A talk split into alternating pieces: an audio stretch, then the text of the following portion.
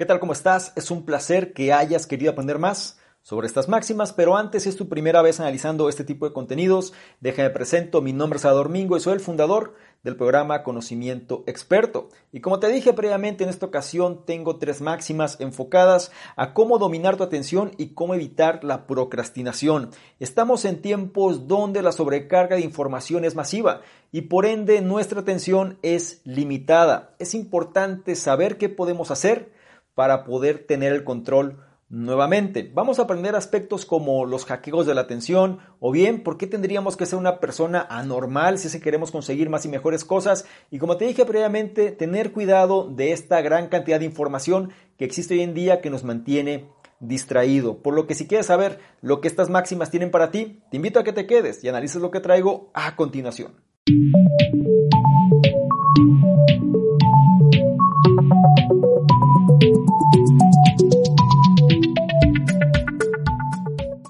Máxima número 1.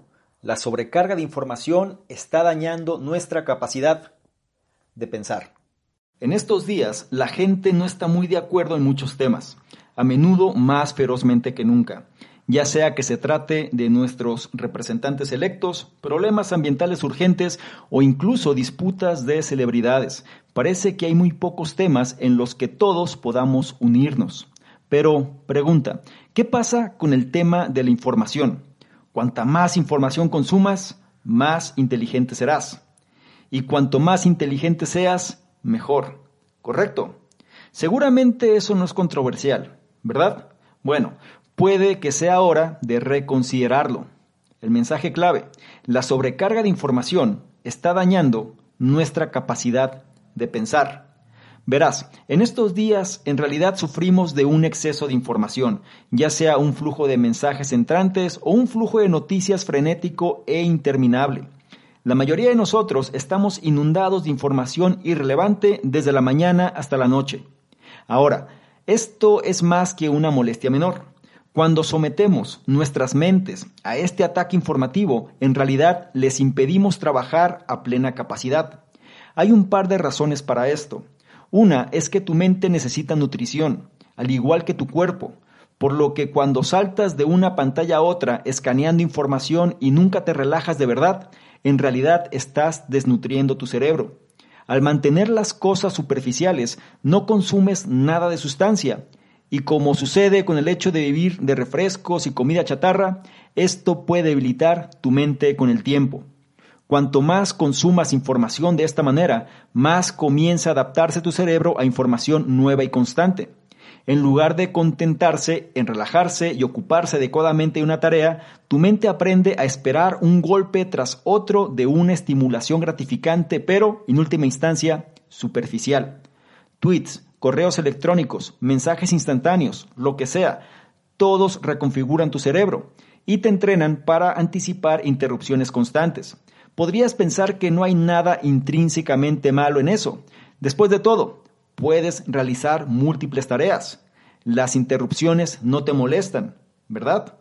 Bueno, no exactamente. Glenn Wilson, profesor de psicología en el Gresham College de Londres, estima que la multitarea agota nuestro coeficiente intelectual en 10 puntos. De hecho, ha argumentado que tus habilidades cognitivas se reducen más cuando intentas realizar múltiples tareas que cuando fumas marihuana. Por lo que probablemente no querrás tomar decisiones importantes en la vida y en los negocios mientras estás drogado, ¿verdad? Entonces, ¿por qué intentarías hacerlo mientras te defiendes de un aluvión de información que agota la atención? No olvides la máxima, la sobrecarga de información está dañando nuestra capacidad de pensar. Máxima número 2. El hackeo de la atención puede aumentar tu productividad de inmediato. Imagínate que estás conduciendo hacia una reunión cuando tu automóvil se descompone. Afortunadamente, otro conductor se detiene para ayudar. Juega con el motor y bingo, tu coche vuelve a funcionar. Aún necesita haber un mecánico eventualmente, pero la solución rápida significa que al menos llegarás a tu reunión.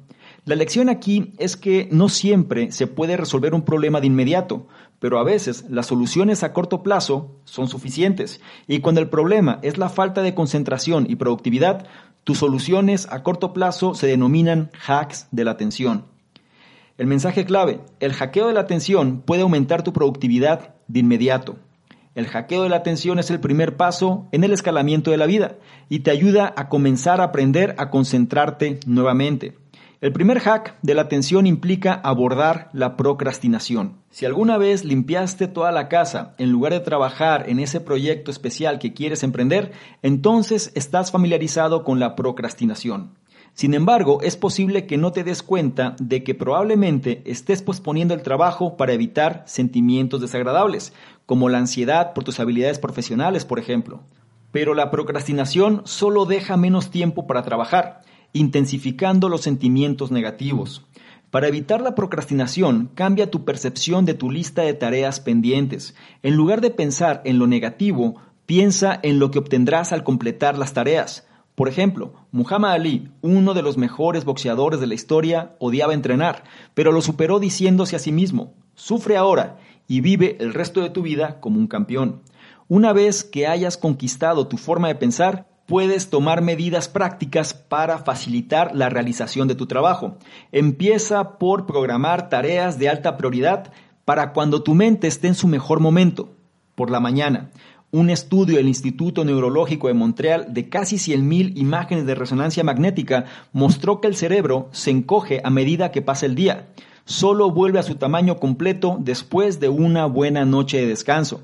Así que comienza el día con las tareas más exigentes y luego continúa con trabajos más sencillos. Mientras trabajas, apaga todas las notificaciones del dispositivo. Las investigaciones muestran que cada vez que revisa su teléfono aumenta el tiempo necesario para completar una tarea en un 25%. Sin embargo, guardar el teléfono no significa que no debas tomar descansos. Por el contrario, trabajar en sprints cortos y tomar descansos planificados es excelente para la productividad. Un buen método para esto es la técnica Pomodoro, que divide el trabajo en sprints de 25 minutos separados por descansos de 5 minutos. Para asegurarte de que estos descansos te den energía, haz algo que te haga sentir bien. Esto podría ser estirarte, dar una caminata corta o llamar a un amigo. No olvides la máxima, el hackeo de la atención puede aumentar tu productividad de inmediato. Máxima número 3. Ser una persona normal puede obstaculizar el logro hacia la grandeza. Mejor busca ser anormal. Pregunta, ¿por qué la gente está tan obsesionada con ser normal? ¿Puedes pensar en algún gran artista, escritor o científico que fuera considerado normal? Las personas normales tienen rasgos o virus que pueden evitar que logren sus objetivos. Pero las personas no convencionales o anormales son inmunes a estos virus y se niegan a dejar que interfieran con el éxito personal. El virus principal que afecta a las personas normales es la procrastinación. La persona normal tiene miedo de perseguir una meta ambiciosa, preocupada de que el fracaso aguarde. Y para esa persona normal es fácil encontrar excusas para no comenzar, lavar la ropa, una cocina sucia, etc. Pero la persona anormal no busca excusas. Las personas que no son convencionales o anormales, digámoslo así, buscan formas de sortear cualquier obstáculo. Si el perro se comió un cuaderno, la persona normal engrapará un poco de papel y hará uno nuevo. Las personas anormales toman el control de su destino, convencidos de que solo ellos pueden lograr sus objetivos. Un virus secundario relacionado con la procrastinación se centra en cosas que no puedes controlar. Las personas normales pueden cegarse de las cosas que pueden controlar obsesionándose con cosas que no pueden. Hace demasiado frío o llueve afuera, el perro del vecino ladra, la cafetería subió sus precios, etc. Al centrarse en tales preocupaciones, las personas normales se separan de los aspectos de su vida que realmente pueden mejorar. Para las personas anormales, Tales preocupaciones son una pérdida de tiempo y energía. En cambio, prestan atención a lo que pueden controlar y las partes de sus vidas que pueden mejorar. Entonces, haz lo que hacen las personas no convencionales. Crea un plan de acción paso a paso sobre lo que te gustaría mejorar en tu vida y cómo lograrlo. Incluso podrías agregar una lista de cosas que puedes y no puedes controlar para asegurarte de que no te distraigas en el camino. No olvides la máxima ser una persona normal puede obstaculizar el logro de la grandeza. Busca ser diferente. Estas fueron tres máximas del programa Conocimiento Experto, en esta ocasión enfocadas a cómo dominar tu atención y evitar caer en la procrastinación. Estamos en tiempos de un bombardeo constante de información que nos mantiene distraídos. De pronto no sabemos qué sucede, pero el tiempo pasa y nosotros concretamos muy poco. Tenemos que evitar caer en esa trampa y dominar uno de los activos más importantes que tenemos, que es por un lado nuestra voluntad y por otro nuestra atención. No caer en el hecho de estar cumpliendo expectativas del entorno, sino más bien definir lo que es importante para nosotros, lo que es verdaderamente significativo y establecer el plan de acción que nos permita tener control de nuestro propio destino. Me gustaría mucho saber cuáles son tus comentarios al respecto, cuál es la máxima que más resonancia tuvo contigo y sobre todo que vas a llevar a la práctica. Recuerda que el conocimiento pasivo de poco sirve. Necesitamos implementar, necesitamos experimentar para poder validar qué resultados funcionan para nosotros y así motivarnos a seguir haciendo las cosas y de esta forma ser una mejor versión. Por otro lado, no olvides que si esta información la consideras de valor, evaluarla y compartirla porque de esta forma nos ayudas a llegar a una mayor cantidad de personas que también pueden beneficiarse de este tipo de contenidos. No se te olvide revisar en la descripción los enlaces que ahí aparecen porque te van a llevar a nuestros diversos programas, incluido el reto 60-100. Este reto, donde te lleva la mano para ajustar tu estado mental y seas una mejor versión. Es gratuito, no lo olvides. Y por último y no menos importante, si quieres que interactuemos de una forma más dinámica, ¿por qué no tomas una imagen, un screenshot a este contenido? Te vas a Instagram, me buscas arroba Salvador Domingo y colocas esta imagen en tus historias. Te aseguras de etiquetarme y poner tu comentario. Si lo haces, yo te voy a responder en reciprocidad y además te voy a compartir con la audiencia. ¿Te parece bien? Espero que sí. Te recuerdo mi nombre, soy Salvador soy el fundador del programa Conocimiento Experto y yo te espero en una siguiente sesión de Máximas. Chao.